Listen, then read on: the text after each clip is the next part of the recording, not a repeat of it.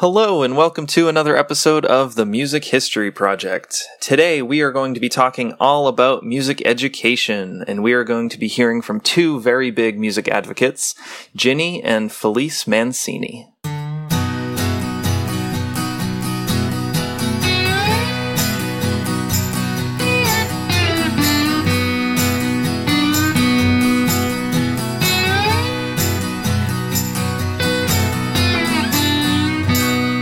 Welcome to the Music History Project. We're your hosts. I'm Mike Mullins. Dan Del Fiorentino. And Ashley Allison. All of our content comes from the Oral History Program, which is sponsored by NAMM, the National Association of Music Merchants. That collection is over 4,000 interviews and constantly growing. If you'd like to check out any of our other content that's not featured, head over to namm.org/library. Hi, and welcome back to another episode. And uh, if you're thinking, that Mancini name sounds a little familiar. Uh, yeah, it's that Mancini. It's Henry Mancini. Uh, this is the wife of Henry Mancini as well as the daughter talking about their uh, important roles of music education and uh, the just the fantastic uh, work that they've done in promoting all of that.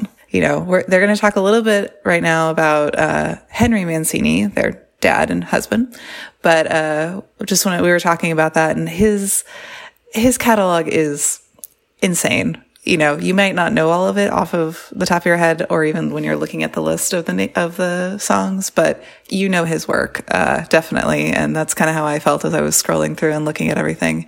Uh, I'm gonna steal Dan's favorite, which would be the Pink Panther, but we can have the same one, can't we? Well, okay. Um, mine is definitely the Pink Panther, but I will also say that, I mean, the guy wrote some amazing music. And can you imagine those motion pictures without the music that he created? I mean, Breakfast at Tiffany's, Moon River. I mean, come on. It's just unbelievable. It's like the movie was written for that song almost. I mean, that's how incredible, uh, that was, uh, you know, a part of each other there. I mean, just incredible.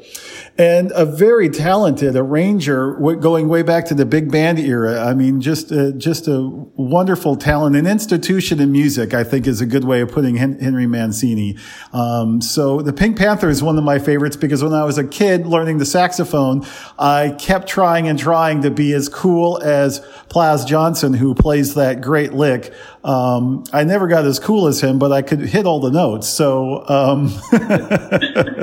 and to fit in, I'm going to also say that the Pink Panther is my favorite by him. But I encourage you to check out his discography because if you start scrolling, it just keeps going and going, and it's unreal how much he worked on. So let's jump right into these interviews. Uh, we're going to be hearing from Ginny and Felice. Uh, Ginny's going to be talking about meeting Henry, um, and Felice is going to be talking about what it was like growing up in the Mancini family. We're so grateful that you both had taken some time for us. I really appreciate it. Thank you. I will. I when NAMM asks, I say yes. NAMM has been very good to me, and I love. Uh, I love the people there. It's like family. So. Oh, that's great. So, yep. Thank you. You're welcome. Well, one of the things that is really intriguing to us is where people's passion for music comes from. And I wonder maybe we can start with you, Mrs. Mancini. Uh, did you have a lot of music in your home when you were growing up? I was raised in a Mexican home. I am Mexican in my heritage. And there was music all the time. Everybody in my family played something. And uh, it was just part of my DNA. So. And did you, as, as a child, did you have ambitions of being a singer? No, I didn't. Uh, my mother took me to the piano and pointed out middle C for me, and I started to fool around on the piano and decided that I loved tinkling with it. I loved the music that it made, and and as a child, it was pretty simple. But I gradually began to really appreciate the Great American Songbook. My mother uh, demonstrated sheet music in the local Five and Dime. They had a huge sheet music department and, and a raised stage, and people would hear something on the radio and they'd pick out a piece of sheet music and they'd hand it to my mother, and she would demonstrate it and then, then buy it and take it home. So I was really raised on every standard you can probably think about. I bet. That's really interesting. Where was the Five and Dime located? Manchester in Vermont. wow. Location, no less. Wow. Well, it was a beautiful neighborhood at the time, and uh, that was my playground, uh, that intersection. That's where I went to school, it's where I lived, and uh, the rest is history. now, did you take piano lessons? No, my mother couldn't afford to pay for any lessons. As a matter of fact, I used to dance, and she played piano in exchange for my dancing lessons. So it was a tough time. It was during the Depression. We were very poor, but we, we made it through. Hmm. It was okay.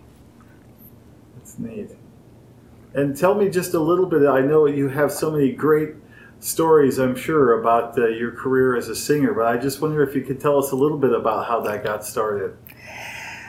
Well, when I left high school, I decided I wanted to be the best secretary I could be. So I went to LA City College and enrolled in a business course. And in the afternoon, I enrolled in mixed chorus. And there I found friends who were so turned on by modern harmony, vocal harmonies. And we would get together every day and sing. And Mel Torme heard us hired us, and we became Mel Torme and the Meltones. That was the beginning. That's terrific. Now, was there a Meltones group before you? No. No, Mel had just come out from Chicago. He was 17 years old, and he was looking for singers that he could do arrangements for and show off his chops at arranging. And he, he could do everything. He was a great singer, drummer, songwriter, arranger, but that was the beginning. That's really fascinating. I love listening to some of those recordings too. That was a lot of fun, I'm sure. It was great. It was a great time. It, uh, actually, it was during the war years, the Second World War. So we were entertaining, um, you know, officers' clubs, uh, armed forces radio shows. Uh, we were very much in demand. And um, it was three and a half years of heaven. now, how did you meet uh, your husband? When Mel Torme had to make a career choice to focus on being a solo performer, um, the vocal group was not going to be around much longer. And somebody said to me, Well, Tex Beneke is in town. He's looking for a singer. Why don't you go audition? And having nothing better to do, I went down there, and the young man playing piano for the auditions was a tall, handsome Italian kid. He was only 22. His name was Henry Mancini, and he was not happy because the rest of the band had a day off. They were on the golf course, and he had to stay behind and play for all of us auditioning. And as luck would have it, I got hired and we uh, fell in love eventually. anyway, we were married a year later. Wow. Terrific. And not long after, someone Hello. shows up. Hello. a chip off the old block. Yes. Yes. Well, Me sure. and my sister, my twin sister. So two of us came at the same time. and what was it like growing up in this home? Well, you know, it was a pretty normal San Fernando Valley uh, upbringing. You know, it was um, in the 50s and 60s, the best time to be alive. And uh, it was it was fun. It was a nice, warm family home. I guess to others it looked a little different because my parents did such interesting things, and my mom at that time she was um, doing a lot of TV shows, singing on all the variety shows, and there were many at that time. So that was fun watching her on TV. And then my dad would be out composing in his room. But for us, it was all very normal. So it was it was uh, it was nice growing up. Yeah, and we all sang too. I mean, we all got the the vocal genes. So we'd have a good time harmonizing and, and singing. A lot of nice musical times. That's wonderful. Yeah, I, one of the things that I wanted to ask you about, which I guess is skipping a few years here, is the uh, sometimes. Would yeah. you mind telling me that story? First year of college, I went away for the first time to the University of Denver. And, you know, come Christmas time, oh God, what do we get for mom and dad? You know, and it's like very difficult. Uh, so I was just, I just got inspired. I wrote this little poem and I put my my freshman photograph on one side and on the other side I wrote out the, the poem and I gave it to them and which was you know the best thing you could do I, I imagine as a parent you were quite touched Very touched. and um, so I just went along my merry way in school, and, and the next thing I know, my dad had written a little melody, and he, ha- he had a singer come in and do a demo of this song, and he called it Sometimes. And he happened to be in the studio recording it when the Carpenters were next door, recording their biggest album of all time called Carpenters, and it was at RCA.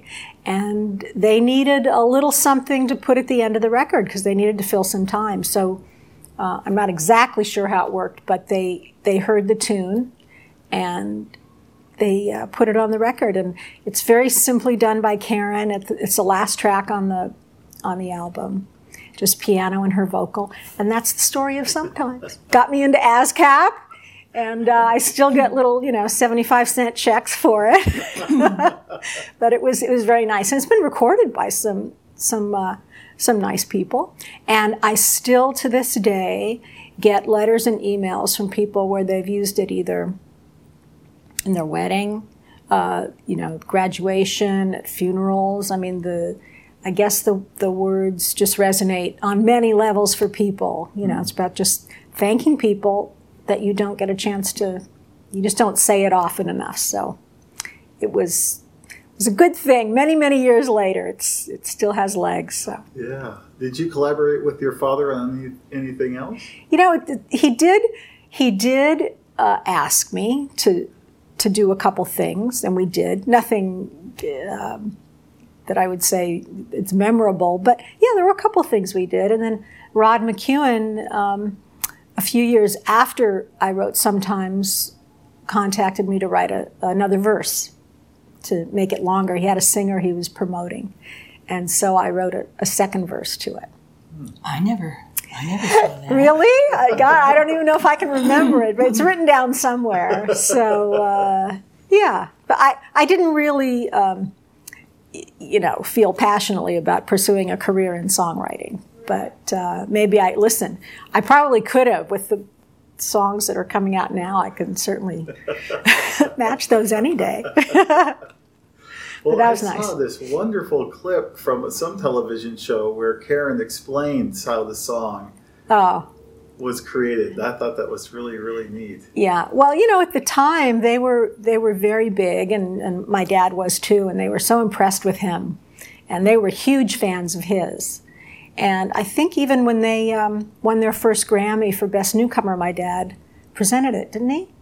I think he, he presented their Grammy to them I think so. as Newcomers of the Year. So they had a, a relationship going and a mutual admiration. It was it was nice. That's really neat. Yeah. One of the things that is have- is of interest to me is what he felt were some of his uh, most cherished music memories or moments. Does anything come to mind that was particularly meaningful to him? I mean, you know, the thing that I that impressed me about him was that he, other composers, other people in the business, he was he was giddy knowing them. You know, when Quincy Jones would call, he'd be Quincy's on the phone. It was like, you know, he he was just always so um, impressed with his luck that he just happened to, you know, do this. And of course, luck had very little to do with it, I think. But um, he his humility he just he just loved being around other musicians and other people. And he he supported them. He was impressed by them. And he his door was always open which is, is something kind of unusual in in the business. You know everybody's so protective and um, they don't want to share in the glory. And he was somebody who really um, that, that wasn't going on for him he he just was so happy to be around you know He opened doors for many, many people in the music business. Uh, Quincy, uh, Michel Legrand. Um, the composers from Europe couldn't get over how generous he was because, as Felice said, they're also protective of their own little space. But he wanted to share the wealth with anybody who was good and talented. So it all worked out. But I don't think he ever, um, that I can remember, there was not one particular score that he did that, you know, stood out. Or everything he worked on, he was excited about at the time. And, uh, which was nice. And I remember when he started doing some animated things, he did a few things for Disney that, um, that he got really excited about. Anything new that he'd start, very excited, very excited. And when he did uh, Victor Victoria, that was his, you know, I knew he liked the challenges. And um, so he visibly he would be he would be all excited, and, and uh, it was fun to to be around him. He loved to breathe life into the visual image. That was his turn on. Give him an image on the screen, and then he would bring it to life. So you are listening to Felice and Ginny Mancini on the Music History Project.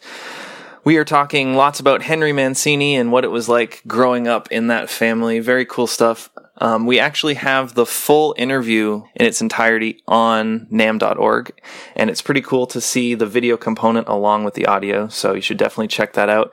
Head over to namm.org, n-a-m-m.org slash library, and search for Mancini, and they'll both pop up, and either one will have the full interview. You know, Ginny was uh, mentioning that she was one of uh, Mel Torme's backup singers, the Meltones, which, by the way, is a fantastic backup group for a guy named Mel Torme. And um, there's a great song called "Submit Mixer Putty Putty" that was not a big hit for him, but uh, I just absolutely love that song because I know that Ginny's in the background doing the oohs and the ahs, and it's pretty, pretty fun. Um, you know, it's really neat. Uh, she and uh, Henry actually met when both of them were working for a uh, very famous big band during the swing era called Tex Beneke.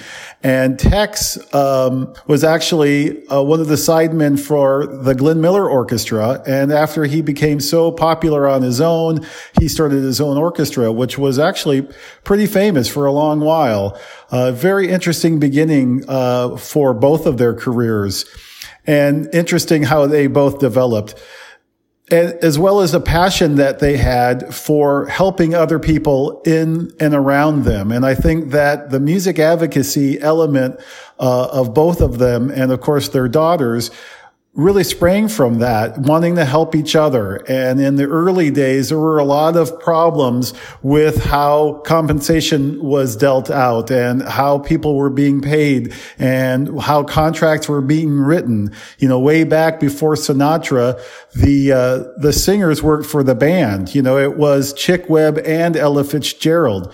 But after Sinatra and his popularity, it was, you know, Frank Sinatra with the Tommy Dorsey Orchestra. You know, all that switched sort of overnight. And what was left behind were the contracts that were still in place. So even if somebody made a million dollars uh, for a band, it didn't necessarily mean that they made any more than the $35 for that recording.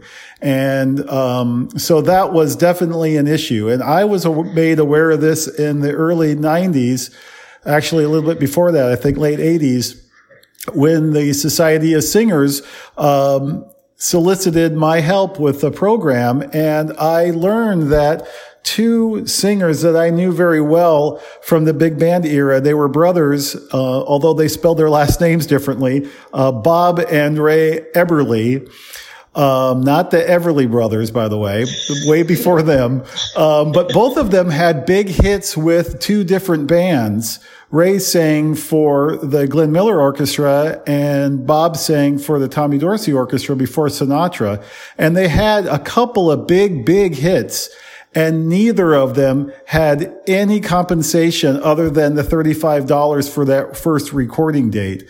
So they both died penniless uh, in the early 80s. And when they did, I think it really shook a lot of people in the in and around that circle that said this isn't fair and there's got to be something that we can do about it. And guess who stepped up to do something about it? So let's segue back into the interview and have Ginny talk about the Society of Singers.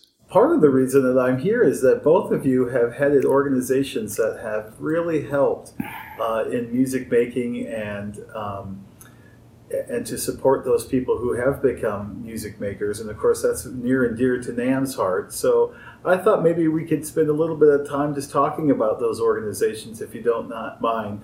Uh, Mrs. Mancini, can you tell us a little bit about the Society of Singers and the idea behind it? Yes, the Society of Singers was born um, out of a need to help singers who had no money, had no pension, had no, nothing to support them financially. And there were famous singers who were paid maybe $35 a session, and their sides are heard all over the world every day.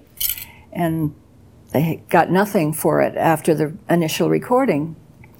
So we organized a, a, a small group of us got together and said, let's do something. So we organized and we spent two years just putting the nuts and bolts together before we went public, and then we went public with honoring the great lady, you know, uh, Ella, with the Ella.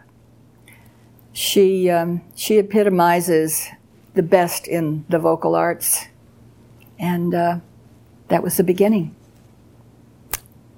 Now, was she involved with the organization as well? No, she was very supportive, and her foundation uh, was supportive, and I think still is. But no, she was too busy doing her thing.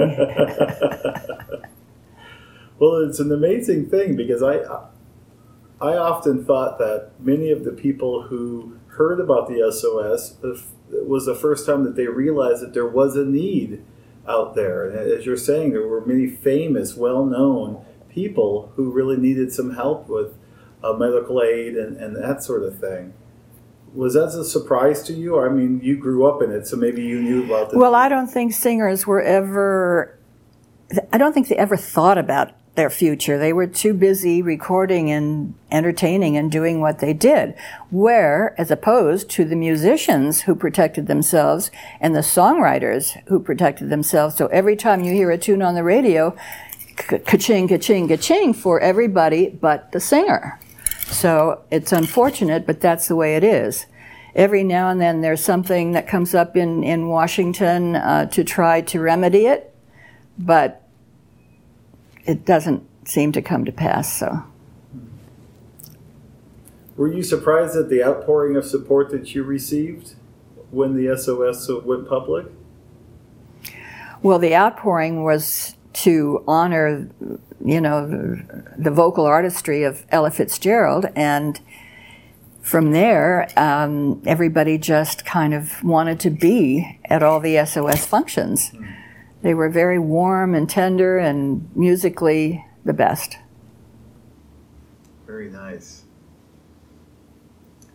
Um, Felice, maybe we can uh, ask you a little bit about your uh, your endeavors. Yes. yes. There are a few organizations that you have been a very big part of, and I wonder how you got involved with that to begin with. At a certain point, I started getting interested in, in the nonprofit area. A friend of mine asked me to volunteer at a youth center of his.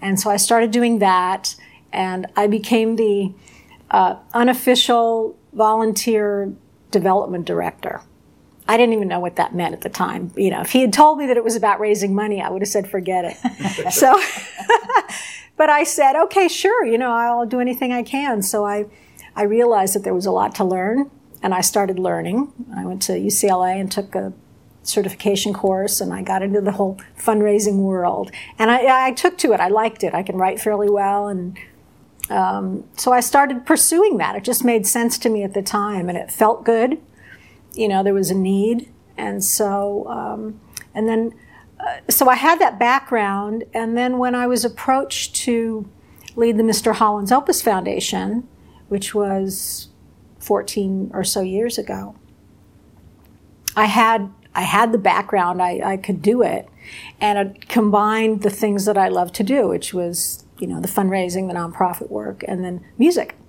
So it was a big adventure, and I, and I loved it, and it was so perfect uh, that I, you know, I say I fell into it, but of course I don't. I don't believe you fall into things. You just say yes to opportunities. So I've learned to say yes to a lot of things that I, I wouldn't have. But it's just been a really, um, you know, meaningful way to spend my my time in my life and and you know with NAMM and with all the people I've met because we work since we're specific to music products. I mean, we, we work with NAMM very closely. And our relationship's been very rewarding. And just the people in the music products and, you know, music industries, it's, um, it's nice to be around them all the time and to support each other. And because of what we do, we do support the industry as a whole. And, um, you know, and in turn, they, we all work together for the advocacy part and um, it's just right now, it's the longer I stay in it with seeing what's happening in the schools and all that stuff, it's just, um, you just get so um, riled up. And, you know, there are things you can do. I mean, it's such a huge area, such a huge problem, keeping music in the schools and the arts. So I think it's a it's a worthy goal, and I think we can do it I think the you know the private sector has to be involved because we can't depend on on the the government to do everything. So um, and there's such a demand for what we do. So I'm just, you know, I'm just along for the ride and I'm happy to be part of it and to, to be part of the solution to the to the problem. And but uh, you know, as with anything, it's all about the relationships you make along the way and, and it's just been really rewarding for me. That's really neat. Yeah. Can you tell us about a little bit of the background of Mr. Holland and how that uh, came about? Well, the movie, of course. And uh, you know, and it's it's ironic because Michael Kamen, uh, who passed away uh, tomorrow, will be the anniversary of his death, seven years. So he started it as a direct result of of writing the score to the film, and uh, he realized he went to public schools in New York, and at that time, music education was part of the package and it was freely given to him. And he wanted to make sure that it was freely given to kids in future generations. So once he realized it was a huge problem, uh, he, he wanted to help. And he understood that he couldn't attack it from, uh, you know, a, a, systemic sort of way. He, he couldn't fix music education or, or anything on a big level. But what he could do is a real simple thing, which was to, you know, buy an instrument, give it to the kid, they could have it immediately, and it would help strengthen the whole program. So I, I admire that he picked, he focused on one thing. Makes it easier for me, I'll tell you, but um, sometimes that's the one thing that uh, can really make a difference in in the program. And it shows the schools that, you know, other people are paying attention, that they're cared about, when a kid gets a new instrument to play, when they've been playing on something that's you know old and crummy and falling apart, and they get this new thing, and uh, it really it changes their whole attitude about playing music. First of all, it sounds better, it looks better, they can be proud. So it's it's you know a bunch of things go into it. But Michael saw that, and he said he said when you give a child an instrument, it's like watering a flower, you know, and you see them play and start to appreciate it and uh, it does something to your whole character. Your whole being is transformed. And he knew that as a musician. I mean, you know, as my dad did. So uh, he, he wanted to spread that around. So that's how it started. And uh, I think he'd be very pleased with, you know, what's happened. So yeah, yeah, yeah. What have you seen as some of the milestones as far as the success of the organization? Well, because we're so focused on just one thing, uh, we we can only measure our success in, in the number of schools that we touch and the number of kids that, that have access to the instruments.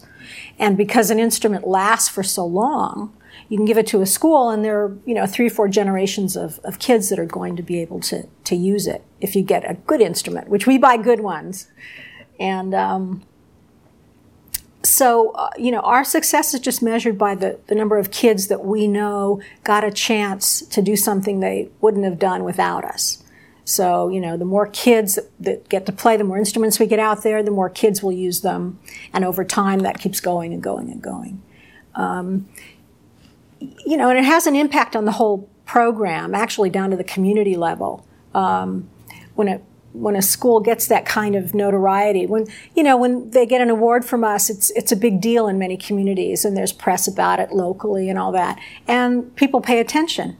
They say, "Oh well, maybe this program is worth supporting, and let's give them a little more, or let's, you know, the, they get their due, and, and that excites everybody in the school. So on many levels, it helps to to build something that's going to last, because you don't want to take something away from somebody that's uh, having a good time with it. So programs that are being cut are the ones that aren't getting that juice, you know, that aren't that don't have that level of uh, support. So if people see that a program is being supported, they in turn will support it, and they're very uh, they don't want to let it go. You know, so it, it it works on many levels that way. So we we feel successful just being there for for the schools. Um, there's a, a huge need. We have maybe three times as many applications for our support this year that we did last year. So that's that's not a great indicator of what's going on in education, but it just shows that what we do is important and sometimes we're the last place to turn for many schools. So I just keep going and try to raise that money and, and get to keep it going, keep the instruments in there. It's fantastic to listen to them talk. You can really feel that emotion and the passion that they have for music education and making sure that everyone gets that uh, equal opportunity to experience the the love and beauty of that is music. Um, and you know, even you know, their father loved helping and promoting other musicians, and they just stepped right in and keep doing that uh, kind of in his name in a way. Uh, so it's great to hear their passion on that. Next up, we're going to uh, continue hearing from Ginny and Felice a little bit more just about their thoughts on music education in the school systems and just the importance that it uh, holds for kids growing up and uh, just more about the music education. So here they are. I was a friend of Don Johnson, so I was mm. so proud oh. when, uh, when you were awarded the uh, the uh, oh. pro- the program award last they, year. Yeah. yeah. Tell me about Thank that. you. Thank you. Well, you know, I wasn't familiar with with him, and I didn't I didn't really um, read the publications. But when I was approached uh, by Sid, you know, of course, I was honored, and anything that happens at NAMM, I want to be part of, and it was going to be presented at NAMM. And so it wasn't until afterwards that I got more feedback about how, you know, what a great person he was, and um, how many people knew him, and what he meant to the industry. So, um, you know, Don Johnson Service Award, it's, it, it's meaningful. You know, when you when you serve others, especially in the music community, it's nice to be recognized for that. So, um, and I, I, got a lovely note from his family and everything. Oh, nice. Yeah. yeah. So it's it's nice. You can imagine how proud I am. well, a lot of awards in this family. uh, yes, I saw I, I, saw a familiar looking statue behind you. So yes. uh, well, you both have that that feeling of helping other people and contributing to uh, their life in music, which I think is, I mean, how do you put that into words? Being able to bring music and support people who are interested in bringing music into their lives. Well, I think if you can take a young person and hand them something to bang, pluck, bow, string, sing, whatever. It's, it's, it's a form of expression that they otherwise may not be able to expose. And I, um, music to me is just part of it, it's the only international language. Um, without music, I, I don't think there's much point.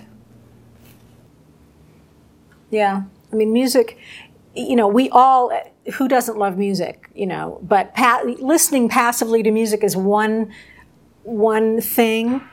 Uh, being able to express yourself through it, to you know, to play, to sing, to to you know, use an instrument to express it is a whole other level of of joy. I mean, when you can do that, um, you you feel like you've accomplished something. So you become part of another family of of players, people who actually make music. So I think that's um, it gives people another uh, tool, another in their in their toolbox. You know, everybody can listen, but to play, that's a special kind of a thing that not everybody can do. So, um, either way, we're all connected to it. And, you know, it resonates with everyone.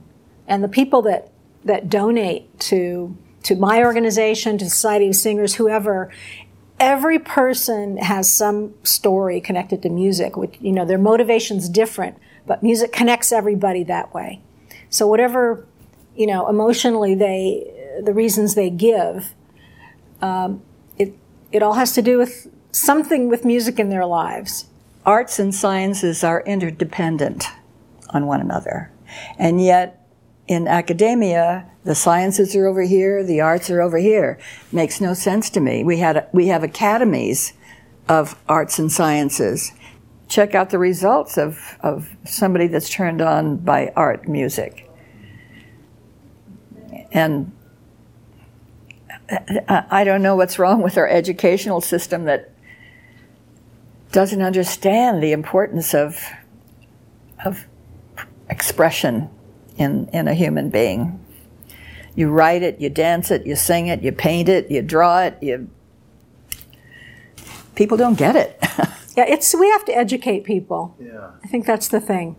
And what element of education is it that you're striving for? Because I know for the NAMM organization, you know, it uh, we have polls out there that say 98% of the people who um, take the poll wish they played an instrument if they don't already. You know, so it's sort of everybody wants to be engaged in it. So our goal is to try to figure out what that gap is and try to narrow it. You know, well, I'm too old. Okay, well, there's groups that do that. Well, I'm too young. Okay, there's groups that do that. You know, so that's sort of our shtick and where what direction we're going. What is what is the area that you need? I educate? think you know the younger you get a child into music, that will just flow naturally.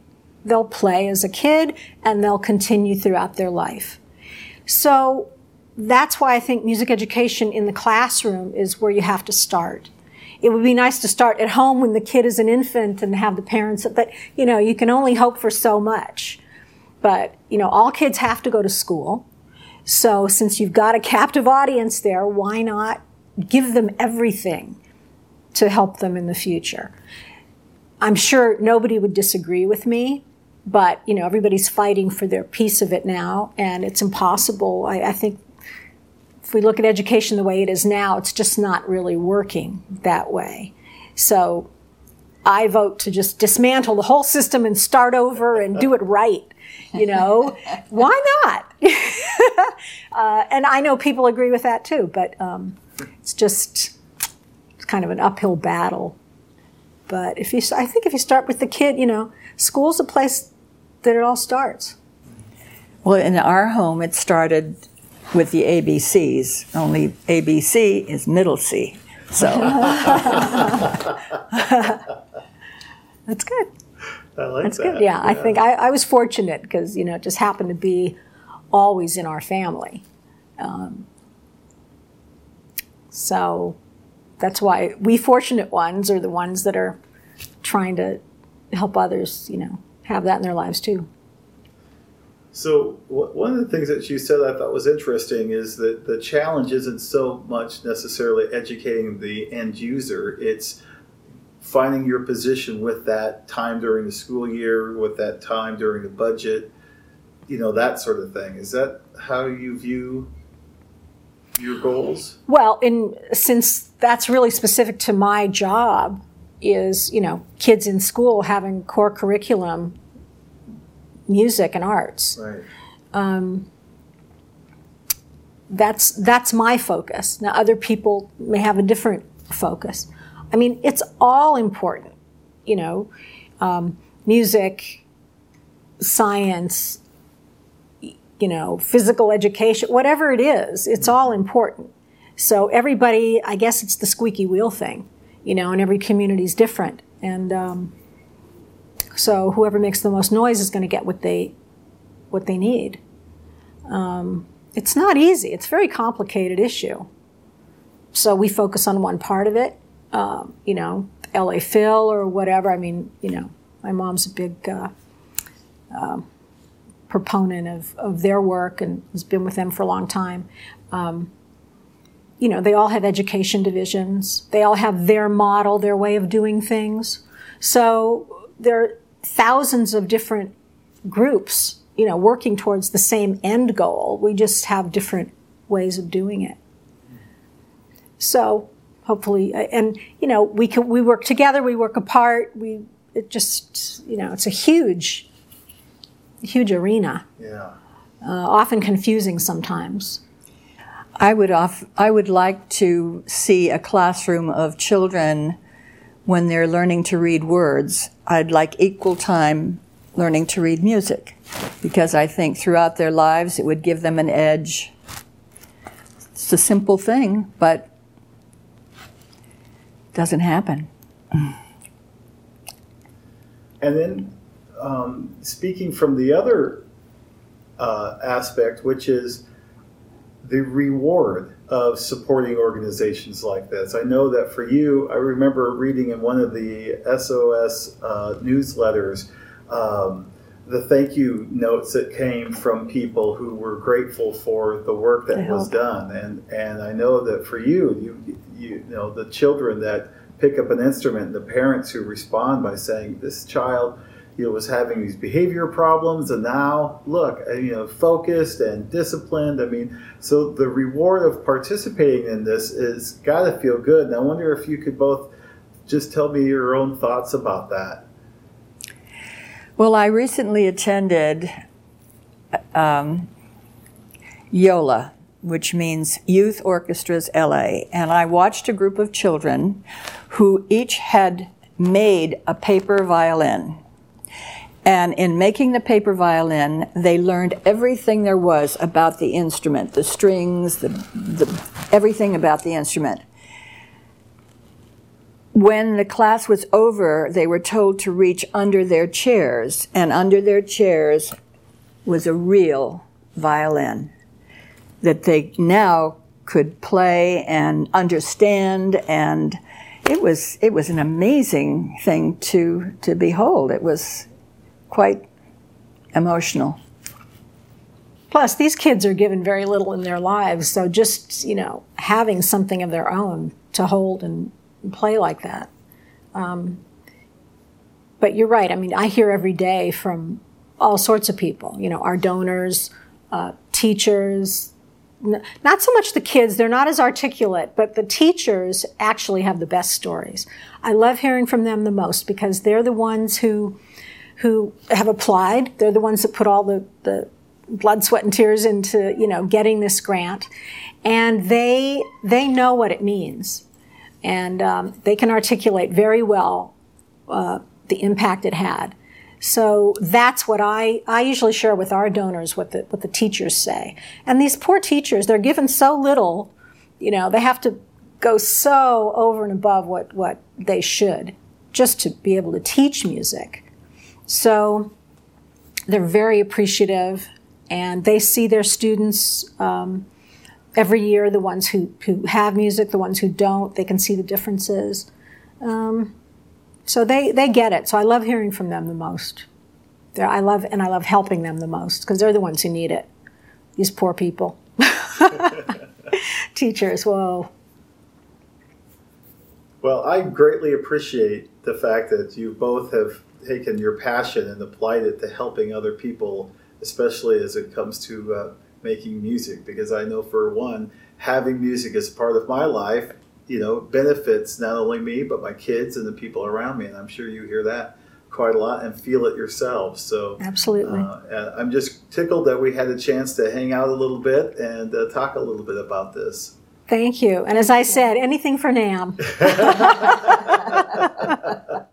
All right. Well, that will conclude this episode of the Music History Project. And I'm so glad we had the opportunity to uh, play for you this fantastic interview uh, as part of the oral history program here at NAMM with Ginny and uh, her daughter. And, you know, it's really neat to uh, to listen to that passion. And I'll tell you what it reminds me of is that glorious day where I got to go to their home and to uh, to meet them both.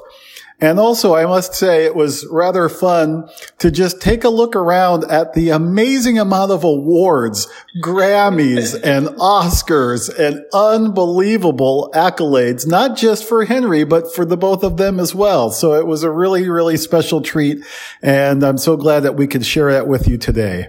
And also to kind of plug a little bit of the full interview and video, you can see some of those awards in that video. So if you want to check it out, you can see that there. Uh, but yeah, it was just fantastic to hear their stories. Um, you can really tell how much Felice loved her father and looked up to him and just the, uh, the impact that he had on her life. Uh, and then just hearing the passion that they both have of knowing that they want to continue this fight for music education and the availability of it all for for any kid uh, in the country is just a fantastic, uh, fantastic interview to listen to.